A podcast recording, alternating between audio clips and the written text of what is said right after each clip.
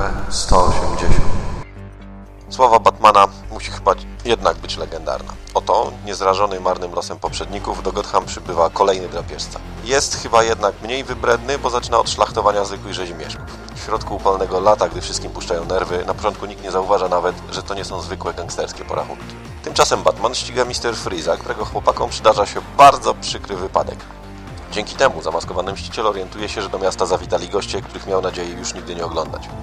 Po odsunięciu Robina od sprawy, aby ochronić go przed niebezpieczeństwem, Bruce każe Alfredowi ukraść helikopter z Waynetechu, a następnie opróżnia biurowiec na noc, aby zwabić Predatora w pułapkę. Nadążacie? W tym samym czasie Tim Drake, zły i zawiedziony, wybiera się z znajomymi do kina samochodowego na seans starych filmów science fiction, który zostaje nagle przerwany, gdy okazuje się, że przybyszów było dwóch. Dixon miał niezły pomysł, to trzeba przyznać. Opozycja ojca i syna Predatora w stosunku do Batmana i Robina była ciekawym zabiegiem, ale to niestety za mało, żeby uratować dosyć słaby scenariusz. Freeze w tym wszystkim był tylko wypełniaczem mającym spełnić określony cel i brakuje mu jakiejkolwiek głębi uzasadnienia. Jednostronicowy epizod Catwoman można by od biedy uznać za smaczek. Pomysł z wykorzystaniem helikoptera bojowego w mieście woła pomstę do nieba. Masa postaci zupełnie nie wiadomo po co wrzuconych do tego wora.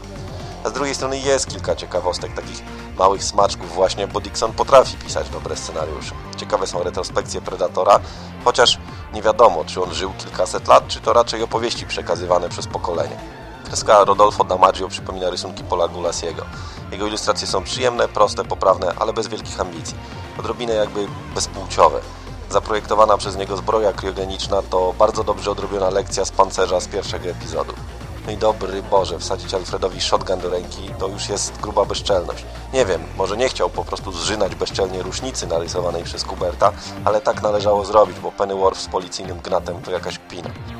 Kolory w albumie sprawiają dziwne wrażenie, jakby Karahi chciał pójść w monochromy, ale nie mógł się zdecydować. Wszystko jest szarawe, jakby nienasycone, zgniłe zielenie, beże, na tym tle Robin w czerwonym kostiumie pasuje jak pięść do oka. Nie ma się co oszukiwać, być może trzecia część Batman vs Predator mogłaby przy odrobinie dobrych chęci zostać uznana za lepszą od drugiej, ale tak jak poprzedniczka jest tylko bladym echem oryginalnej historii. W Polsce TM Semik wydał ją w 1999 roku krótka lekcja historii przypominam, że wydawnictwo to wtedy właśnie zaczęło dogorywać.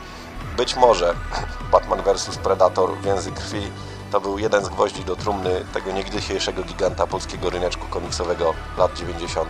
Tak jak i druga część, jest to album tylko i wyłącznie dla zatwardziałych fanów Batmana i Predatora.